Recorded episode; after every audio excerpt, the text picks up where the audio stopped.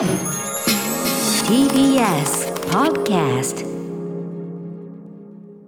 7月14日水曜日時刻は夜8時になりました TBS ラジオキーステーションに生放送でお送りしているアフターシックスジャンクションパーソナリティの私ライムスター歌丸ですそしてはい、水曜パートナー TBS アナウンサーの日々真央子です。ここからは聞けば世界の見え方がちょっと変わるといいなな特集コーナー、ビヨンドザカルチャー。今夜お送りするのはこちらの特集です。夏に聞きたいサバーイなタイのシティポップ特集アジア各地の良質なポップミュージックを紹介するアジアミュージックジャンクションシリーズです。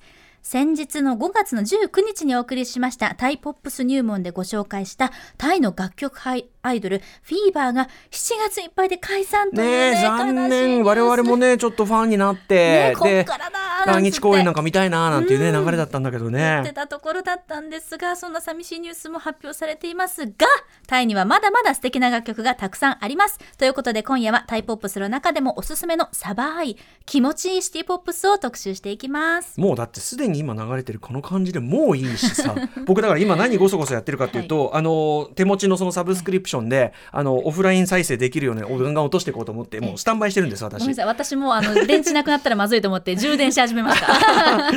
はいということで案内してくれるのはもともとはたまたまジェケ買いしたことがきっかけでその魅力にはまってしまったというタイポップス探検家、えー、三六円太郎さんです。三六さんこんばんはこんばんは。よろしくお願いします。はいよろしくお願いします。いやーということで、まあ5月の特集素晴らしかったですし大好評だったということで、もう早速お呼びした次第なんですけどねあ。りがとうございます。はいということで改めてタイポップス体験家、えー、363のご紹介日比さんからお願いします。はい2012年初のタイ旅行で CD をジャケット買いしたことがきっかけでタイポップスの魅力にはまりこれまでのタイ旅行で購入した CD は400枚を超えるそうです2015年からは地元愛知県のラジオ局でタイポップスを紹介。そこで話すトークのネタ集めのためにアーティスト本人に直接中国中学英語で問い合わせを始めたことから現地の音楽関係者との交流を持たれました。2018年にはタイフェスティバル名古屋にこの番組でもライブを披露していただこいただいたことがあります。タイの国民的スタースタンプさんを個人で招致もされています、現在は CD の企画選曲やトークイベントへの出演またブログなどを通じてタイポップスを日本に広める活動を続けていらっしゃいますはいということで363改めてよろしくお願いします。はい、よろしくお願いします。今日いっぱい曲かけたいからポンポンねテンポよくいかなきゃいけないんだけどどうしても我慢ができない。363今後ろで流れてるのも最高ですけどこれこれはどなたの？何？はい、これね、ケイティ・パシフィックっていう、うんうん。えーっと、元ラジオ DJ うでん。声優兼歌うん。手ですね。へー。僕が最初にジャケ買いした CD の1曲目歌ってた。えー、ケイティ・パシフィックのこれ日本大というかに24時間君が好きとはい、いうね、24時間君が好き。超いいですし。あこのあと1個前に流れてたやつは何ですかあれ？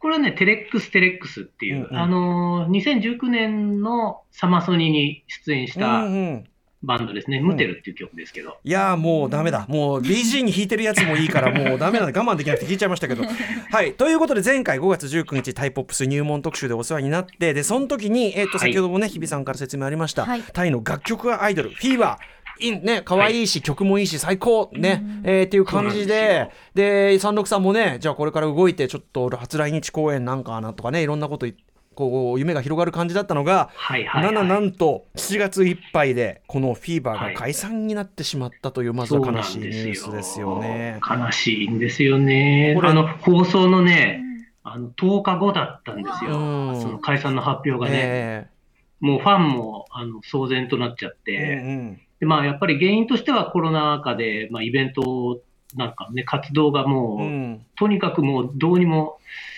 何もできないっていう状況の中で、まあ、やっぱりこう、資金繰りとかいろいろ、厳しくなってきたっていうところで。まあ、メンバーもね、あまりに急で、そうなんだ知らなかったんだ。解散発表を知らされたのが、あの、3日前だったっていうことで、ね。えー、かわいそうん。う。うんで、まあ、6月の28日にその医療機関に向けたこうチャリティーライブを配信でやったんですけど、はいそれがグループ揃っての活動としては多分最後えー、になっちじゃったんですね。心の整理もつかないまま。もうね、ライブ終わった後ね、もうみんな泣き崩れちゃってて、もう本当にかわいそうで。そっか。三六さんの心の整理がまだつかないですよね。ねもうね、僕もね、フィーバーロスいいとこですよ。え。ねえ。ねいやーちょっとねまあコロナ禍がどうなってもちろん国によっていろいろ状況もちょっと違うしうん。一はい。ねあれなんですけどまあちょっと今なんとかねメンバーももちろん今後も活動続けられる方もいるでしょうし。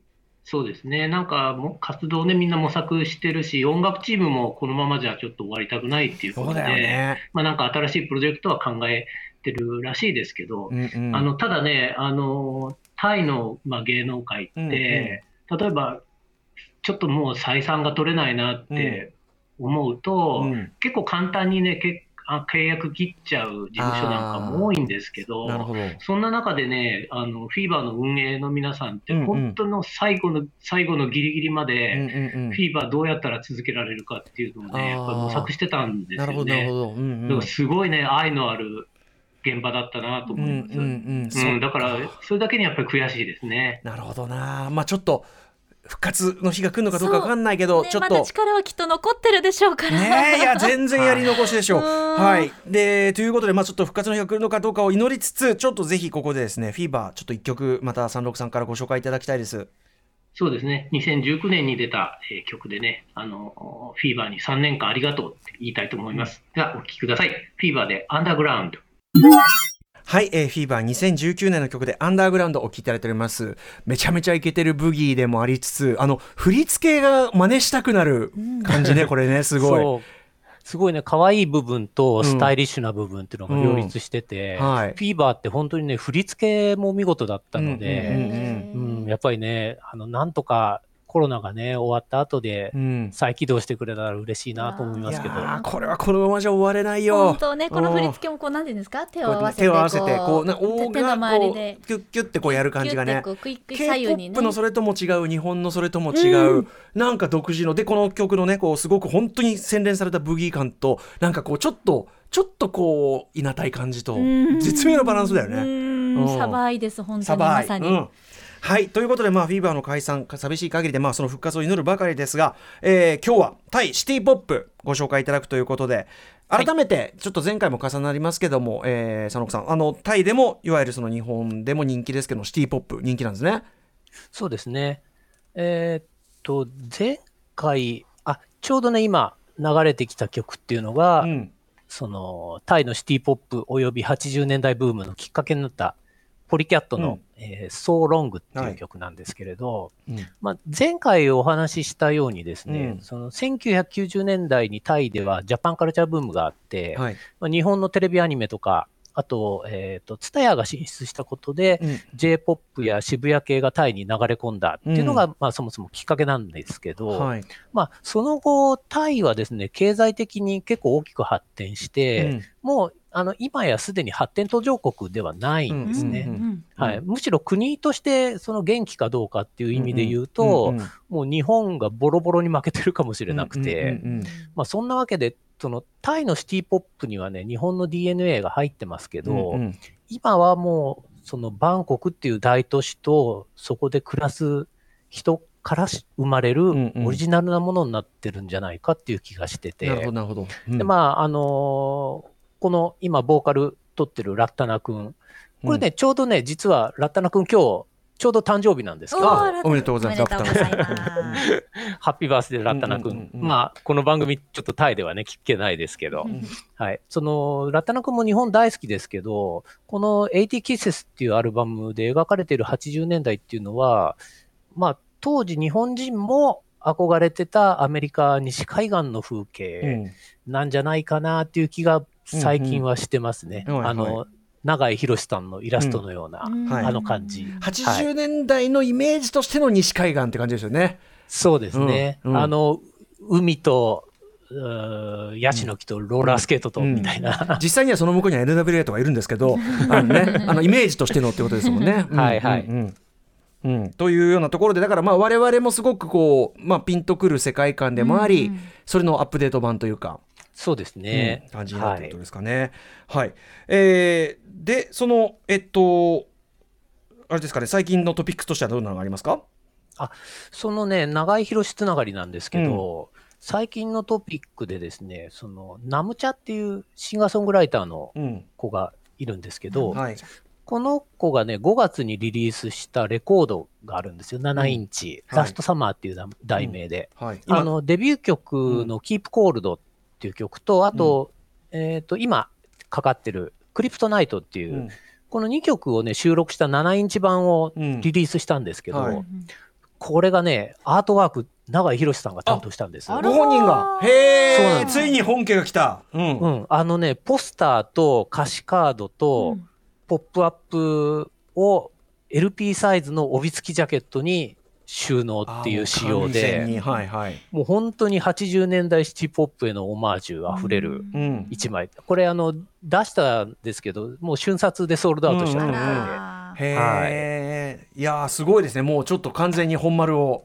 うん、攻めてきたというか、うん、はい。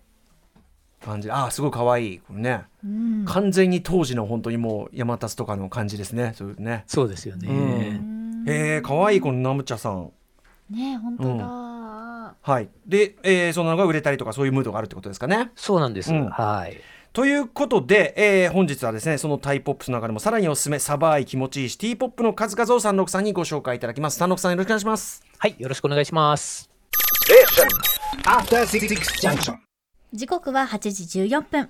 今夜も生放送でお送りしています。アフターシックスジャンクションこの時間は特集コーナービヨンドザカルチャーです今夜は夏に聴きたいサバーイなタイのシティポップ特集をお送りしますはい、気持ちいい曲がいっぱいかかるということですね。はいえー案内してくれるのはタイポップス探検家三六円太郎さんです。三六さん引き続きよろしくお願いします。はい。今日もよろしくお願いしおます。願いします今日紹介する曲は放送後まとめて番組公式ツイッターに曲目をアップしますのでどうぞそちらもチェックしてみてくださいでは三六さんまずお願いいたしますはい。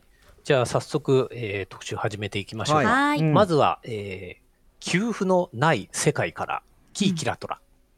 はい。えーっと、前回お話ししたんですけど、タイにはですね、まあ数年前までその、CD は初回生産売り切りでうん、給付が買えないっていうねえ、状況があった過去の音源にが掘れないという状況だったんですそうね。驚きのね 状況をお伝えしたんですけど、うんうんじゃあ実際その給付のない世界にはどんな音源が埋もれてるのかといううん、確かに。のをですね、あの僕の手持ちのコレクションから、ご紹介していきたいというコーナーでござはいいます。はいはい。はいえっ、と、これから紹介する曲はですね、えっ、と、前回も紹介したタイポップス界の伝説的プロデューサー、シンディ・スイが好きだったら、えー絶対ハマるという、うんうんえーこれ、2007年に発売された、もううん給付のない世界ど真ん中の、ね曲なんですね。うんはい。これあの、1998年から2004年にかけてなんですけど、はい。洋楽の影響が強いアイドルソングをうん。あのたくさん出してたレーベルがあって、うんうん。えー道場シティっていうレーベルなんですけど、そこからですね、ゆるふわ系フレンチポップデュオで、はいえーニースっていう名前のグループでデビューした、うん。えー当時15歳だったキーキラトラっていう女の子が、うんうん9年後にソロで再デビューを図ったアルバム、はいえーホワイトうん、の、え1曲目です、うんはい。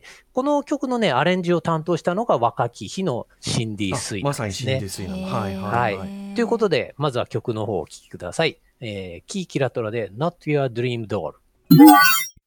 はい、えー、キえーキーキラトラさん、ね、うん。えー、ノッはい。トやドリームドール、これあの英語タイトルになって紹介してますけど、今サブスクで検索するとやっぱりタイ語でこう表示されるんで、あのこれだけだったら絶対俺調べられなかったです。うん、可愛いすごい。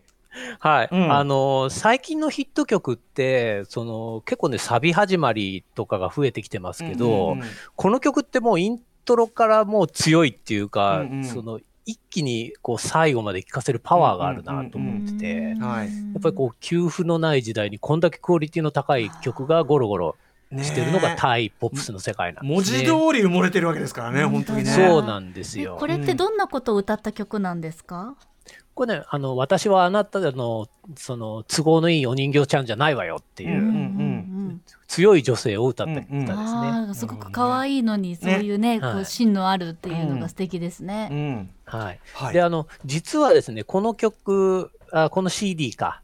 はい。これはですね、僕とタイのアーティストをつないでくれた、そのうん。CD ショップのタープラちゃんっていうお店で、僕が初めてそこのお店行った時に、うん。シンディ・スイが欲しいんだけどうんうん。って言ったら、まあ、あのー当うん。然、シンディ・スイのすんげえ古いアルバムもうんうん。置いてたんですけど、ええあの、もしね、シンディ・スイ好きだったら、これも君好きだと思うよ、つって、ひょこっと店の奥の倉庫から出してきたのが、このキーキラトラのえホワイトっていうアルバムなんだっですね。て普通のレコード屋さんは旧譜置いてないんですよね。そう。で、僕、その当時、もちろん、その、タイが給付のない世界だっていうのは知らないから、うんうんうん。わあ、この CD ショップ、やっぱりさすがだ、品揃えいいなと思ってたんだけど、ええ。これ、すごくタイの中でも特殊なケースええで、ええあの、8年も前の CD 持ってたのかよっていう、うんうんうん在庫としてね。在庫として置いてたのかっていうね。だからいい要するにやっぱシンディ・スイだしいいからいいものはちゃんといつか来るお客のために取っとこうという心意気？そうですね。だからもう、あの心配になるぐらいね、初回在庫持ってんで。えー、ノンタープラちゃんこれはタイ行ったら絶対おね行かなきゃいけないお店一つですそう、ねもう本当にね、あの、軸が歪んでる感じがする店ですね。他には絶対ありえない。でもそんぐらい音楽が好きなお店なんですね。そうです、そうです。ん。あの、しかもね、その、このキーちゃんのアルバム出してきた時に、うんうん。お店でちょっと聞いてみるって言って、こう、いきなりね、現物カッターで開封して、ええ視聴サービスが始まっちゃって。開けちゃうの？そう。で、僕、この口笛のイントロが流れてきた時点でもう買います。あ買います、うんうん、でしたもんね。確かに確かに。あの、なんていうのかな、えっ、と、YouTube とか Spotify のアルゴリズム型のおすすめじゃなくて、うんうんうん。こういうこう、アレンジャーつながりっていはい。う視点とか、うんうん。あと、君いつもシティポップ聞いてるけど、うん。もしかして案外、こう、テクニカルなインストものとかも気に入るんじゃないの、うんうん。みたいな、そういうレコメンドの仕方してくれるショップの店員さんの存在ってやっぱはい。りすごい貴重なんですよね。うんうんうんうん。うん。一番いいキュレーターですよねそれはね。そうですね。だからもう本当にもう音楽好きな人がやってる、しかもこのお店って個人経営ですからね。うん、へえすごい。えこれバンコクにあるんですね？そうです、そうです。のあのー、皆さんがよく観光で行かれる王宮の裏手うん。で、あのー、チャオプラヤ川の、えっ、と、タープラちゃんっていううん。船着き場のうん。ところにあるので、それでノーンタープラちゃんって言うんですけど、なるほどね。これね、タイに行けるようになったらね、ぜひあの、お店、給付をディグしに行っていたねだきたいなせっかくと思います。抑えてる給付。はい。まだね、僕これ買って、キーちゃん買って、それで、まあ、3年ぐらいしてまた行った時にね、ええまたキーちゃんのこのアルバム置いてましたからね。あまだまだ在庫。何枚在庫持ってんだよ って何枚在庫、イニシャル何枚取ったのって聞いてやろうかと思ったんだけど。ねえ。いやでもそんな良心的な音楽好きのためのお店もちゃんとあるというね。はい、そうです、そうキです。ーキキーキラトラちゃんすごい良かったです、はい。素晴らしかった、はい。うん。さあということで続いていってみましょうか。はい。じゃあ続いていきましょう。えー、次はですね、まさに音のトムヤムくん、ファンキーワーワー。うん。あのータイポップスの特徴って、その、1970年代から90年代洋楽ヒットチャートとか、J-POP のエッセンスがこう混ざり合う、はい。まあ音のトムヤムくん、うん。その甘い、す辛い、酸っぱい、うん。で、さらにいろんな香りがみたいな、うんうん。そういう例え方をしたんですけど、はい。これから紹介するこの曲はまさにそれをうん。あの体現する曲だと思うんですね。うんうん。あの、エレクトロポップ、このファンキーワーワーっていう人がエレクトロポップのアーティストで、うんうん。そこに、まあ、タイですごい人気のアーバンソウル系のバンドの、うん。えーザ・パーキンソンっていううん。バンドが、えードラムとベースとボーカルで加わって、うんうん。さらに、えーと曲の後半でラッパーのジガボーイっていう人が加わってるっていう、もう3つのジャンルを、うんうん。そう見事に1曲にっていう。うんうん。はい。うん。あの、タイのね、屋台とか食堂には必ずね、砂糖、唐辛子、お酢、ナンプラーっていうあー。4種類の調味料セットがあるんですけど。なんかちっちゃ、い回転テーブルみたいなの。そうです、そうです。うん。タイの人って絶対これで各自好みの味付けにして食べるんですね、うん。料理を。うんで、このね、調味に関する経験とセンス、うんこれがタイのアーティストが世界中の音楽を取り入れて発展させる才能のベースになってるんじゃないかっていう気がしてきます。へえはいということで、えええーお聴きください。えーファンキーワーワーでマジック。はい、えー、ファンキーワーワーっていうのかな、えー、マジックお聴きいただいております。はい。なんかあの 80s の中でもそういうブラックミュージックの影響を受けた新生音楽だからまああの僕パッとだカルチャークラブがねお好きみたいなまあ情報がこのファンキーワーワーさんそうですね。カルチャークラブとモダントーキングがフェイバリットだって言ってとました、ね。かあとまあブローモンキーズとかわかんないけどそういうぐらいの感じを感じますね。そうですね、うん。その音色とかやっぱりね、80年代感がうん。かなりね、ありますね。でもラップがポコンと出てきて、うん。それもすごいはい。ね、あのジガーボーイさんいいですね。なんかすごく対語感がバチッと出てて。そうですね。うん。はい。なんかやっぱほととはいえだから全部合わせると他には全くない味になるというかね、やっぱともやんくんそうです、そうです。うん。はい。いやーすごくいいですよ。めちゃめちゃ落としましたはい。はい、ありがとうございまましたす。続いていってみましょうか、バンバンいきましょう。はい、そうですね。次は、えートロピカルシティポップバンド、ジムスイム。うん。このジムスイムっていうのは、実はもう2016年に、うん。えーアルバム出して、それがあの日本版としても発売されへて、ーうん。でもう来日公演も実はもう実現してるんですけどはい、何年か前にちょっと、あの耳の速い人たちの中ではちょっと話題になったバンドで、実はこのジムスイムのリーダーのチャルームっていう人が、えーフィーバーの音楽チームを結成した人です。ああそうなんだ。なるほどなるほど、はいブレインなんだ。楽曲はい提供とかも含めて、あそれは間違いい。ない、うんうん。はい。ただね、この新曲は、これまでのそのオリエンタルでトロピカルな感じとはちょっと違った新機軸うんうんだったんで、うんその辺がね、あの、ちょっと興味深くて、うんうんえーっと、シティポップって言っていいのかどうかはわからないけど、うんうんあの、ちょっと紹介してみたいと思いますね。うんはい。ということで、えーお届けしましょうか。えージムスイムで Song for You。はい、ジムスイムで Song for You をお聴きいただいております。なんか、すごい、あの、流暢な英語で歌われてるのもあって、なんかこれはすごい本当、現在進行形インディーポップシーン世界的に、並べても全然遜色ないし、そうですね。あの、ジムスイムってね、全部歌詞英語で書くんですよ。うん。あの、タイ語にはですね、その声調って言って音の上げ下げがあって、うんそのメロディーと歌詞の声調を合わせないと、うんうんうんうんその意味が違って伝わっちゃうことがあるので、へー歌詞書くのが大変なんですよ大変だ、こりゃ。なので、洋楽志向だったり、その海外での活動を見据えたアーティストっていうのは、その英語で歌詞を書く。ことも多いんですけど、なるほどね。それもあってだと。と思うんですけど、うんこの曲ってなんかこう、ちょっとね、あの、ブラーっぽいっていうか、あー2000年ぐらいの UK ロックの匂いが結構して、で、まあ、そのリーダーのチャルームに、まあ、直接、その2000年代の音楽だとどんなの聴いてたの、って聞いてみたらね、やっぱりね、フランツ・フェルディナンドとコールドプレイとザ・ストロークスだってうんうんうん。言ったんで、うんうんあ、なるほどっていう。うんうん。これこの曲のアートワークとかビデオもあの CDR なんかこう手書きのだからこれってついにそのそのなんていうの？レトロ的な感覚っていうのはもうカセットテープとかそういうところも超えて CD だから2000年代初頭がもうレトロの感覚に入ってるっていうか、そうですよねね CDR が出てきてみんなこうオリジナルでこう自分のベスト版作り出したり、パソコンで、そういう時代ですよね。そうかだから2000年代リバイバルって恐ろしい世界に入ってるっていう。すでにリバイバルしてる。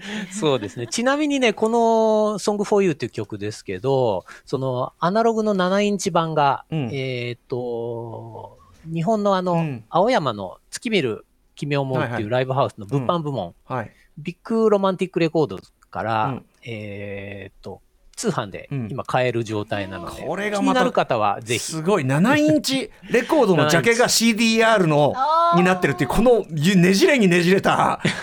そうなんです。ねえ。はい。うん。気になる方はね、買ってみてくだすさい。ごいな。なんかでもその今の世代の感覚みたいなところんどこをフレッシュにこうレトロがどこをフレッシュに感じてるかのなんかさ最新サイクルを感じるような感じもしますねねそうですね。僕らの感覚とはやっぱり違う。ねそう若い人はもっとこう、うんなんか CDR みたいなのがすごい珍しいみたいな、うんことなんですよね、きっとね。まだコンビニ日本売ってるけどね一応ね、うん、はいということで続いていってみましょうかはい、続いていきましょう。えー次は、実はアンリが大好き、マインドフリーク。なるほどえっ、と、これも全編英語で書かれた歌詞の曲なんですけど、今ちょうどかかり始めたのが、えーこのマインドフリークっていううん女の子のデビュー曲、2017年ですね。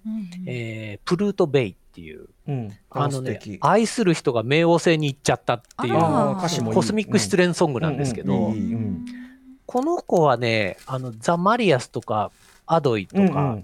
そのあたりを、うん。まあ、フェイバリットアーティストに挙げてて、まさにこの曲と聴き比べても確かに、あの、あ、そういうのが好きなんだなっていうのはわかるんですけど、うんうんあの、実は日本のシティポップからもすごい多大な影響を受けてるみたいで、うんで、まあ中でも一番のお気に入りはうん。アンリだと。アンリさんはねやっぱね、海外ポップスをこう聞いてても、うん。その、アンリをサンプリングした曲とか、うんうん。あと元ネタがアンリだみたいな曲は聞いててすぐ分かっちゃうらしいですね。おーへえそのぐらいアンリフリーク。うんうんううんんこの曲、えーこれから紹介する曲は、えっ、と、先月出たばっかりの新曲なんですけど、あの、歌詞の内容としてはこのプルートベイの続編に当たるそうです。うんうんはい。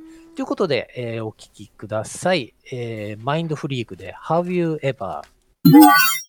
はい、マインドフリークさんで Have You Ever 新曲を聞いていただいております。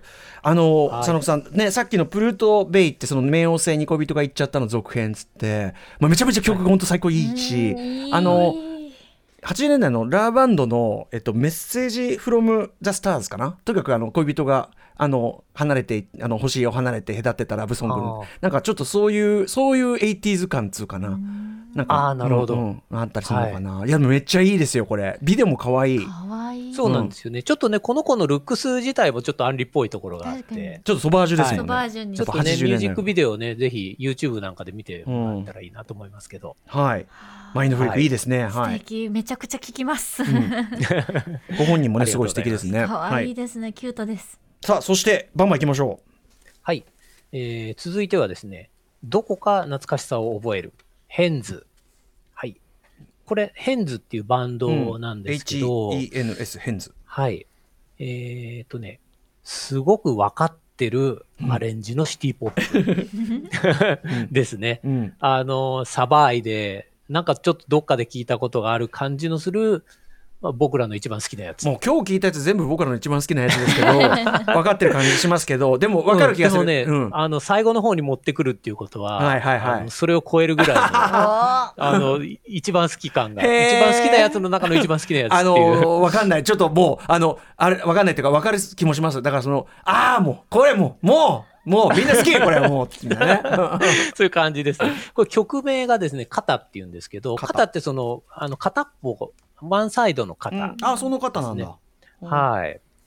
まあ、日本語のタイトルがついてるあたりも、ちょっとなんかそういうシティポップあ日の影響なのか本語の方なんだ、なっていう本。当に。あ、そうなんです最後にこういう表現があるわけじゃなくて、か本当に日本語の方なんだ。はそうなんですよ。いはい。はい。なるほどと。いうことで、まあ、で本当はね、多分片方とか、うんうん。あの、片側とか、えええあの、正確に訳せばそうなんだけど、うんうんうんまあ、向こうの人も大概で翻訳するから、ええええもう、あの、ジャケットにビシッと、え。肩、肩。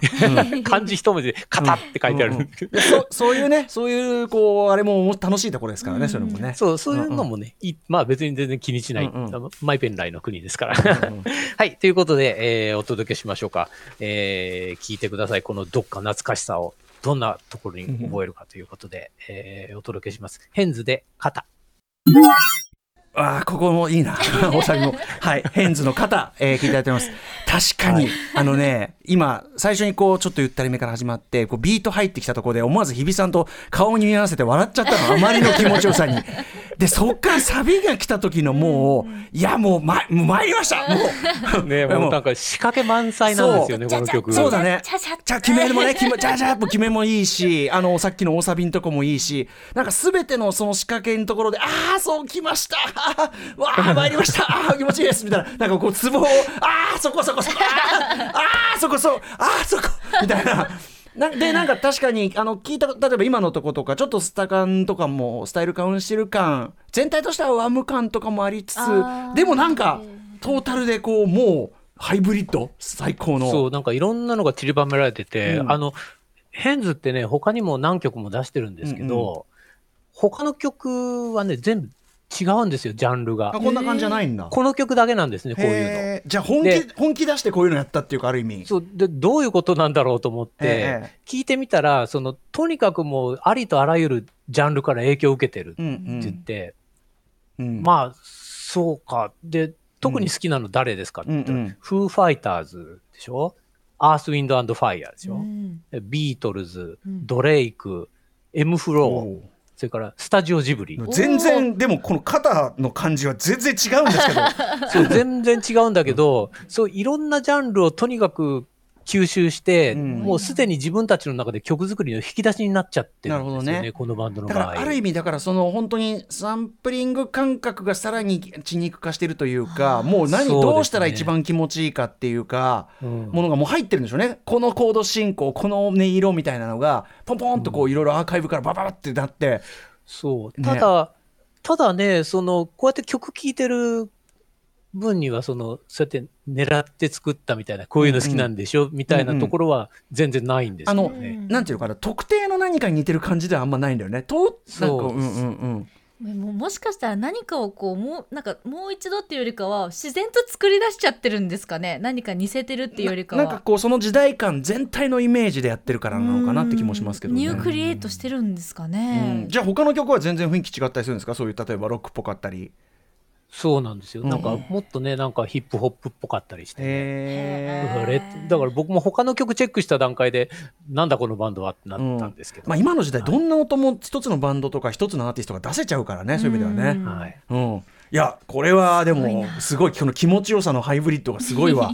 はい。ちょっとなんか気持ちいいツボ押されすぎて翌日残りそうな もみ返してくるやつ。もみ返しが来そうな気持ちよさですこれ。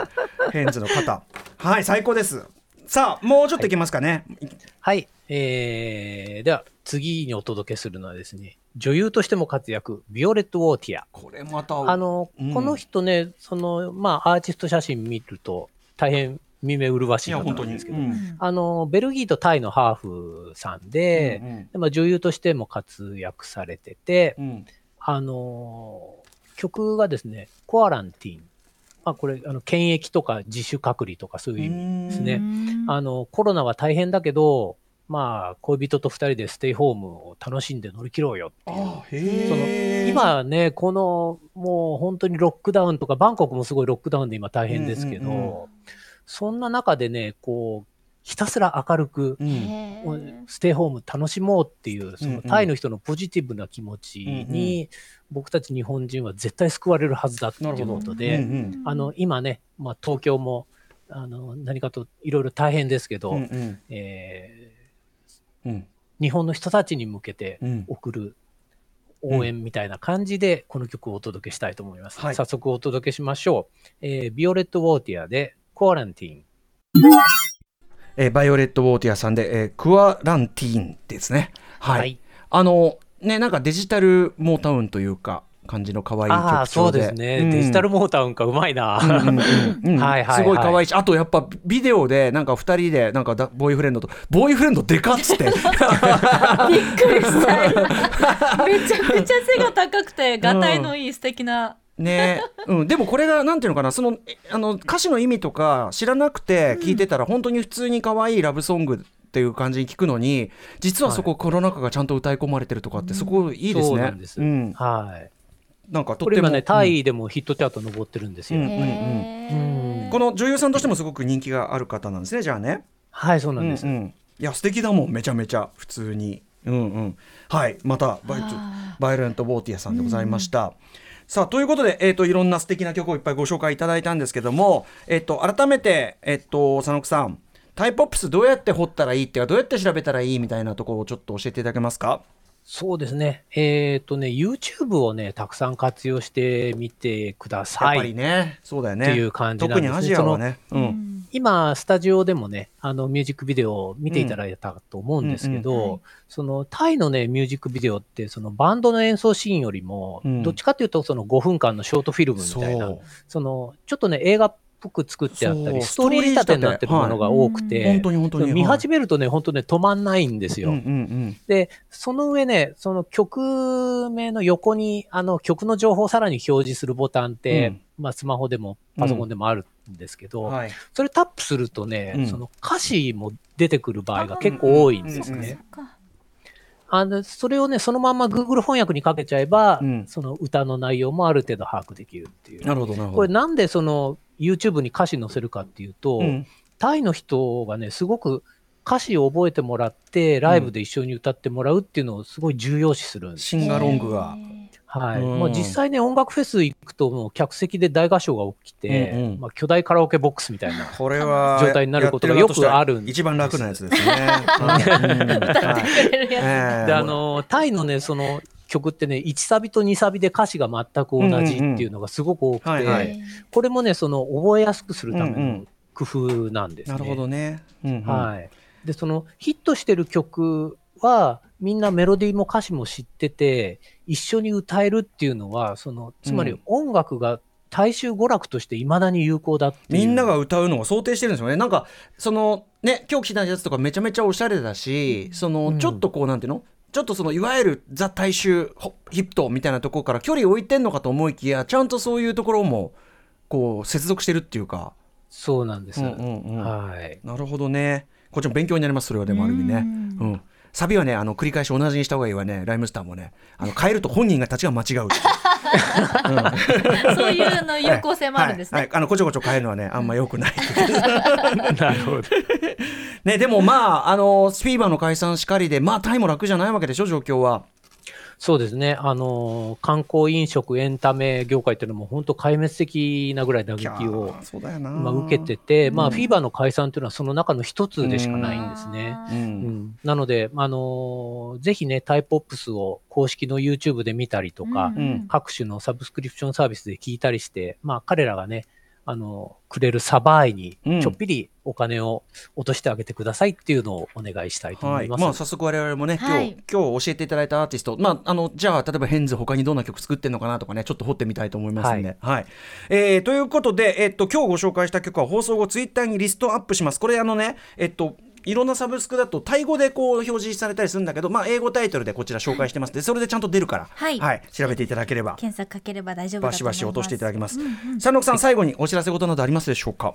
はい、えー今日かけられなかった、まあ、いろんなタイプオップスを、あの、自分のブログでも紹介してるんですけど、あの、ツイッターでもね、タイプオップス情報を、あの、ちょこちょこつぶやいたりしておりますが、うん。あ僕のプロフィールからブログへ飛べるようにもなってますのでな、るほど。えっ、と、ツイッターでですね、えー、36エンタロウで検索してみていただければと思います。えっ、と、富士山麓の36うんに動物園の園に太郎です。はい、三六円太郎さんでございます。はい。はい、ということで、まあ今回も最高の曲たちでございました。もう。ありがとうございます。さすが三六さんがまたあの満を持してカードの切り方が憎いねやっぱりね。ちゃんとこれねあの最後にちちょガーンっていうのが来ましたよ。ねえちゃんとま、さっき俺マッサージって言ったけど針だったね。どっちかというと。ズーンってくるやつねガーっていうこう一あの そのものズバリにあーっていう、響くやつ。うん、素晴らしかったです。飛行つくタイプですそうそうそうそう。はい。ということで、以上、夏に期待サバイナタイのシティポップ特集をお送りしました。三六円太郎さん、ありがとうございました。ありがとうございました。またよろしくお願いします。ありがとうございます。明日のこの時間は2021年上半期ベゲーム業界ベスト作品ベストニュースはこれだ特集です。After Six Junction.